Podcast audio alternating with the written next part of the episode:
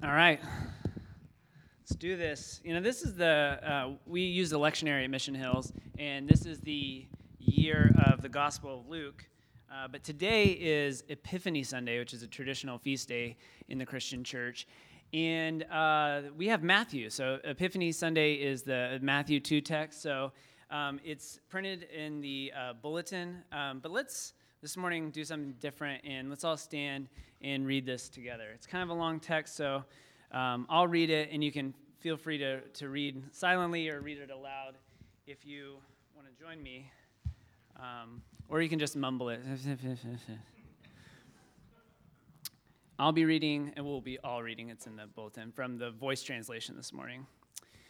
Jesus was born in the town of Bethlehem in the province of Judea at the time when King Herod reigned. Not long after Jesus was born, Magi, wise men, or seers from the east, made their way from the east to Jerusalem. These wise men made inquiries. Wise men, where is this newborn who is king of the Jews? When we were far away in the east, we saw his star, and we have followed its glisten and gleam all the way to worship him. King Herod began to hear rumors of the wise men's quest, and he and all of his followers in Jerusalem were worried. So Herod called all of the leading Jewish teachers, the chief priests, the head scribes, and he asked them where the Hebrew tradition claimed the long awaited anointed one would be born, scribes and the priests. An ancient Hebrew prophet, Micah, said this But you, Bethlehem, in the land of Judah, are no poor relation. For from your people will come a ruler who will be the shepherd of my people Israel. Herod called the wise men to him, demanding to know the exact time the special star had appeared to them. Then Herod sent them to Bethlehem. Herod, go to Bethlehem and search high and low for this Savior child. And as soon as you know where he is, report it to me so that I may go and worship him. The, the wise men left Herod's chambers and went on their way. The star they had first seen in the east reappeared, a miracle that, of course, overjoyed and enraptured these wise men. The star led them to the house where Jesus lay, and as soon as the wise men arrived, they saw him with his mother Mary, and they bowed down and worshiped him. They unpacked their satchels and gave G- Jesus gifts of gold, frankincense, and myrrh. And then, just as Joseph did a few months before, the wise men had a dream warning them not to go back to Herod. The wise men headed heeded the dream, and ignoring Herod's instructions, they returned to their homes in the east by a different route. The word of the Lord. You may be seated. All right, so um, so Epiphany marks the, the end of the, the 12 days of Christmas, which is the Christmas season. And uh, so this is, you might think of this as a Christmas story. Um, and I have a special treat. I felt like since. Uh, Laura gave these gifts, and I totally forgot to give them away on Christmas Eve. Blame me. Um, that it's only fitting that since the wise men brought gifts, that uh, I should now uh, give these gifts to you all. So, so we're going to have an Oprah moment here. Gifts for everybody, all right? What did everybody get? It might not be frankincense and myrrh, but it is a coaster? Oh my gosh. All right. Well, if you didn't if you didn't get a gift, feel free to help yourself or, you know, take gifts to work and be the hero tomorrow.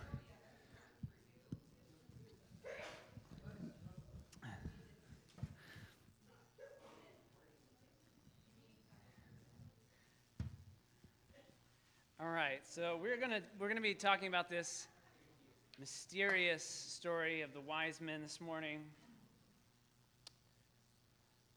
Is anybody, is anybody familiar with this story? Yeah? You've heard it before, once or twice?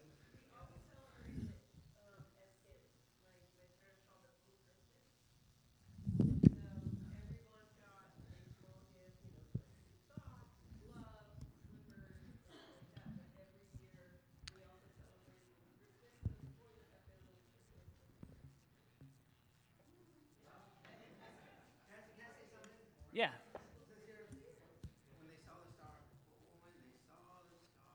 Oh my gosh, that's an incredibly appropriate gift. Does anybody know who's saying that? I don't know who's saying that. Yeah. Yeah, they they're magicians, or I mean, it's real. They're really mysterious figures because no one's really sure, right? Like wh- where they, who they are, where, where they came from. Um, I always think it's interesting that uh, there's not, we don't know how many. Like we have the We Three Kings and the songs and stories, but we actually don't know how many there there are. Yeah, Claudia. It's like a national holiday. Really? Okay.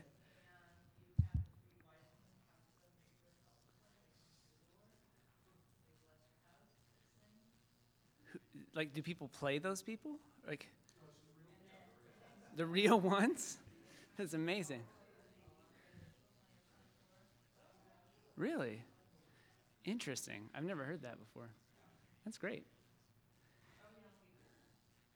I know in places uh, in, in, latin america it's a, it's a feast day it's a national holiday in many countries um, in the caribbean. Uh, any other interesting tidbits? No, I haven't seen that. That's awesome. I have heard people say like this is a really weird baby shower. Yeah. Uh, so so Epiphany Sunday um, is, you know, it, it, can be taken in, in many different ways, and um, you know, I, I really want to look at it this morning about how uh, we've talked for actually several weeks in different ways about how we see, like wh- what are we, what are we, um, how we view reality. And um, we've had conversations on, on Wednesday nights that have been really interesting about um, Christianity and discovering ultimate reality, and how many times the versions of religion or God or reality that we grow up with, um, they change over time, and we have to we have to adapt and rethink our worldview and our perspectives and the way we understand our faith and how we practice that in, in the world and in community and, and what that means for, for the church and Christianity. We talk uh, about discovering our true self. And um, a couple weeks ago, we talked about our inability to see reality clearly. Um, it's a fact of life, right, that we're all subjective beings and, and we interpret events and occurrences from our very limited perspectives with finite information. Um, I, you know, it's a kind of a common saying, but it's kind of the more you know, the more you realize how much you don't know. Um, we usually do our best to, to make decisions from the conclusions that we can draw about the world that we live in. Um, so today, Epiphany Sunday, um, I think is not about our simply our ability to, to bear witness. Um, interpreting events and, incur- and, and uh, occurrences. But it's, an, it's a new opportunity in a new year to get it, right?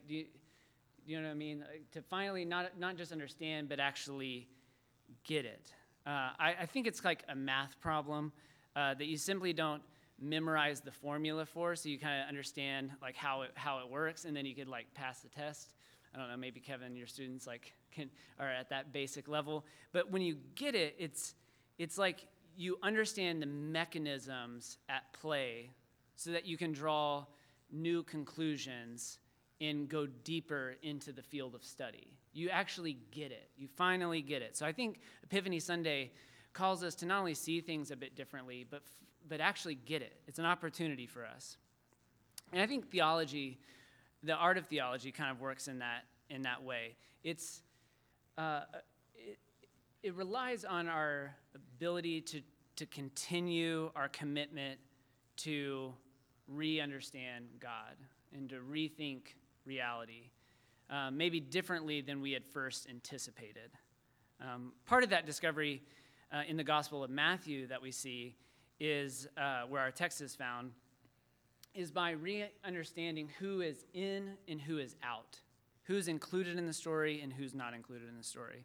Perhaps you've read the book of Matthew, the Gospel of Matthew before, and you realize that it begins with a long genealogy, right? Which is not the most thrilling opener to a book, but there's all sorts of strange characters um, and messages that the author is conveying with this list of names. For example, there are four foreign women in the genealogy, uh, with, all with questionable personal histories that in the first century would not have been viewed as honorable to, for producing the anointed one, Jesus.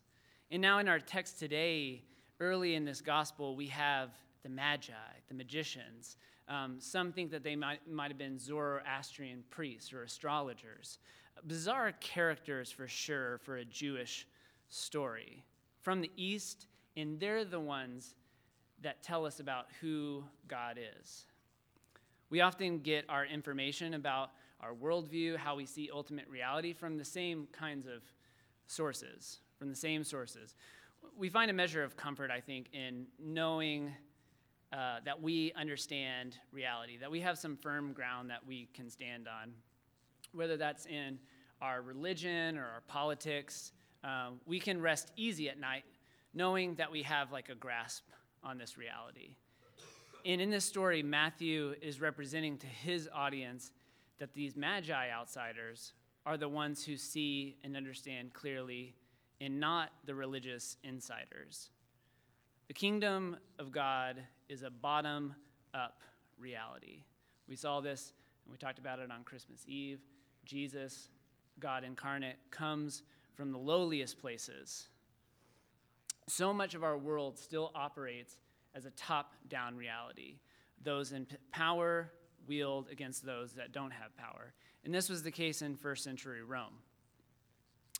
Some believe, uh, for instance, that there's unilateral power to build a wall based on prejudice and political spectacle. I don't know how we can relate to this story like this.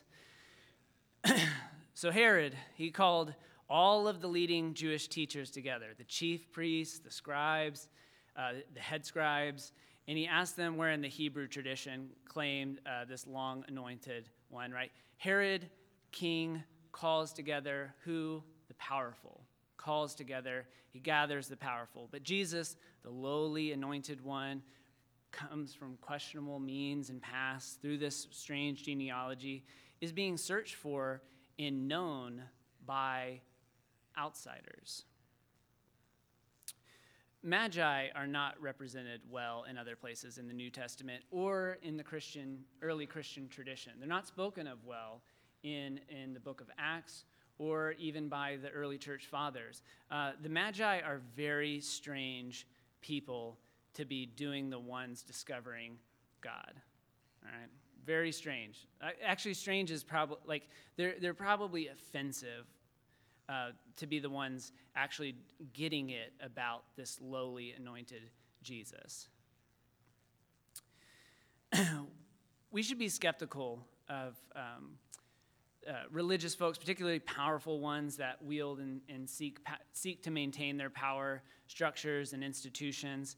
Uh, we can say about this, say this about any top-down reality, um, whether it's uh, the promise that there's going to be a, a, another politician that's going to to rule from the top down and make everybody's lives better, or if we're uh, seeing that top down reality as, um, you know, uh, companies like Amazon or Apple that are just going to give us enough technology that we can all live happy lives finally. Thank you. You know, like we need these people. This is all different top down realities we should be um, inherently skeptical of. The kingdom of God is a bottom up reality. It starts with the lowly, it starts with the human, it starts with the flesh and blood, and works its way around the world through love. I think uh, that silence is a powerful reminder of this reality. It's so basic that it's difficult.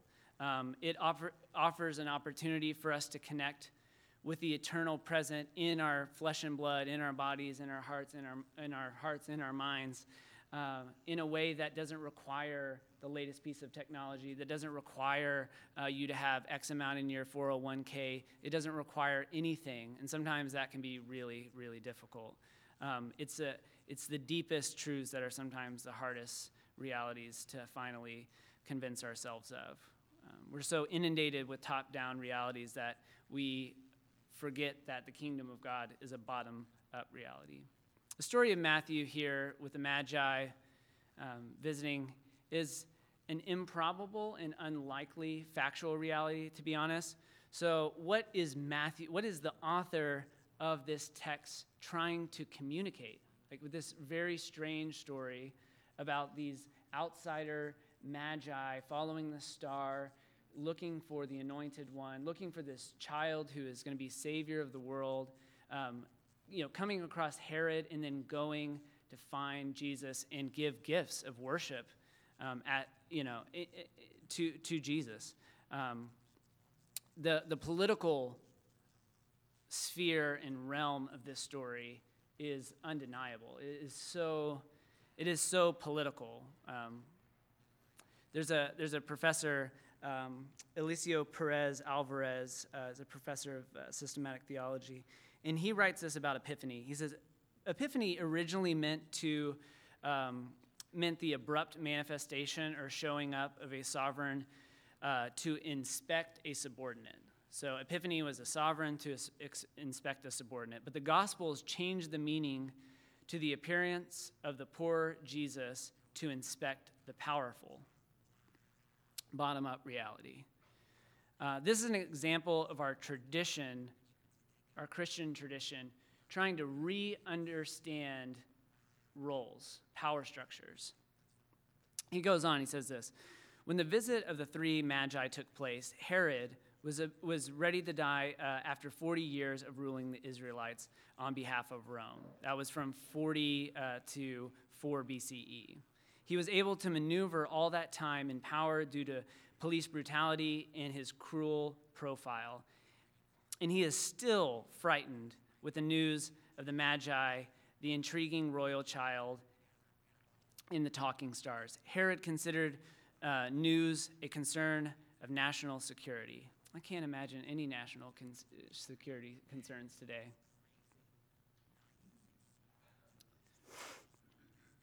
His politics, based on secrecy and terror, are still mimicked by current Herods who don't listen to MLK when he said, History is the long and tragic story of the fact that the privileged groups seldom give up their privileges voluntarily. I wonder how we can possibly relate to a government uh, unwilling to give up privilege uh, while implementing policies and practices of cruelty to outsiders and perceived threats, many of whom are mothers and children, when they hold all the power. Jesus was a perceived threat by those in power, and he needed to be put away. So, who are these wise men? Like I said, we don't, we don't know much. Despite the songs and the stories of three kings, not only did it require the wise men's courage and bravery and intelligence to seek out the Christ child, but it even required them to listen to their dreams, listening to their unconscious. I love that. It's uh, so they go to they go to Bethlehem, um, Bethlehem. Um, who, who, said there's no ham in where did we? Somebody said that recently. There's no ham in Bethlehem. Bethlehem. I'm sure uh, I'm not pronouncing that at all right. Um, okay, so there's a part I want to read here. Um, then, just as Joseph did a few months before, the wise men had a dream warning them not to go back to Herod. The wise men heeded the dream, ignoring, ignoring Herod's instructions. They returned to their homes in, uh, in the east by a different route. Um, ignoring the message of those in power, ignoring um, the threat of uh, having that empire potentially search out for you for not coming back and reporting would have been a dangerous move. Um, when the king tells you to go and report back and you don't, um, you can imagine that that's uh, not the safest scenario to put yourself in. But these magi, they're not only do they seek out God, not only do they they get uh, the Christ child in a, in a different way. Not only do they point the, the way for us to follow, uh, but they, they listen to their, their intuitive, they listen to their dreams, their unconscious. Um, and most of our, um, many of you know that I, I, enjoy the work of Peter Rollins, and many of our uh, religious participation or, or participation in faith is all um, a set of beliefs that you intellectually you know agree to and it's all the very like conscious things. Okay, I agree to this. We all go to the same church where all of us agree to the same set of principles, and then we go home and we come back and we know that we are all kind of on the same tribe because we agree to the same principles.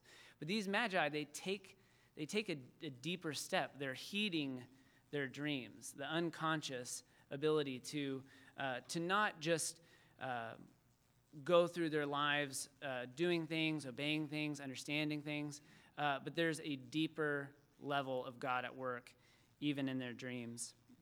Dr. Perez adds this The wise men got their wisdom from dreams, uh, where we are sometimes more awake than even at vigil. Little wonder then on that day of Pentecost we see, quote, youngsters still dreaming dreams. Maybe while dreaming, the creative unconscious of these Easterners allowed them to see the evil that Herod tried to conceal behind a pious religious mask. The Magi didn't pay attention to Herod's insinuation When you find him, bring me the word so that I will go and pay him homage. They knew that in politics, an insinuation is an order. But our heroes opted for gospel obedience over political obedience. In 2019, how can we listen to our truer selves? How can we listen to the unconscious levels of faith that are just beneath the surface, calling us into a deeper understanding, a deeper reality, a deeper epiphany, maybe?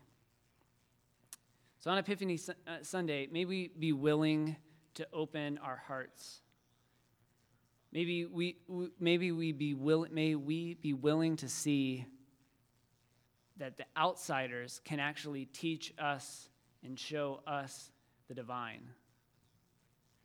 That there is always a new opportunity to be given new eyes to see the expansive mystery of the universe is way more compelling than our basic theological conclusions our understandings that just stop. These are safe. So may we put our trust not in the power structures, but follow the example of these strange magi and what they tell us about the bottom up reality of the kingdom of God that's proclaimed all throughout the Gospels, which is good news to the poor, rescue for the outcast, and hope for the downtrodden. Let's pray.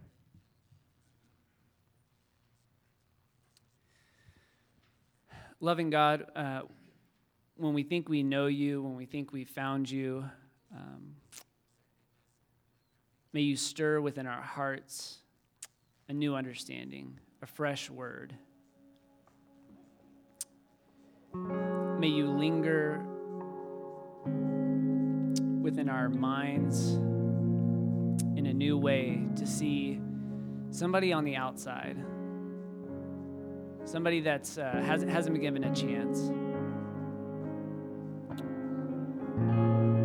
People that are oppressed and people that uh, are seen as other or less than, uh, those are the ones that show us who you really are.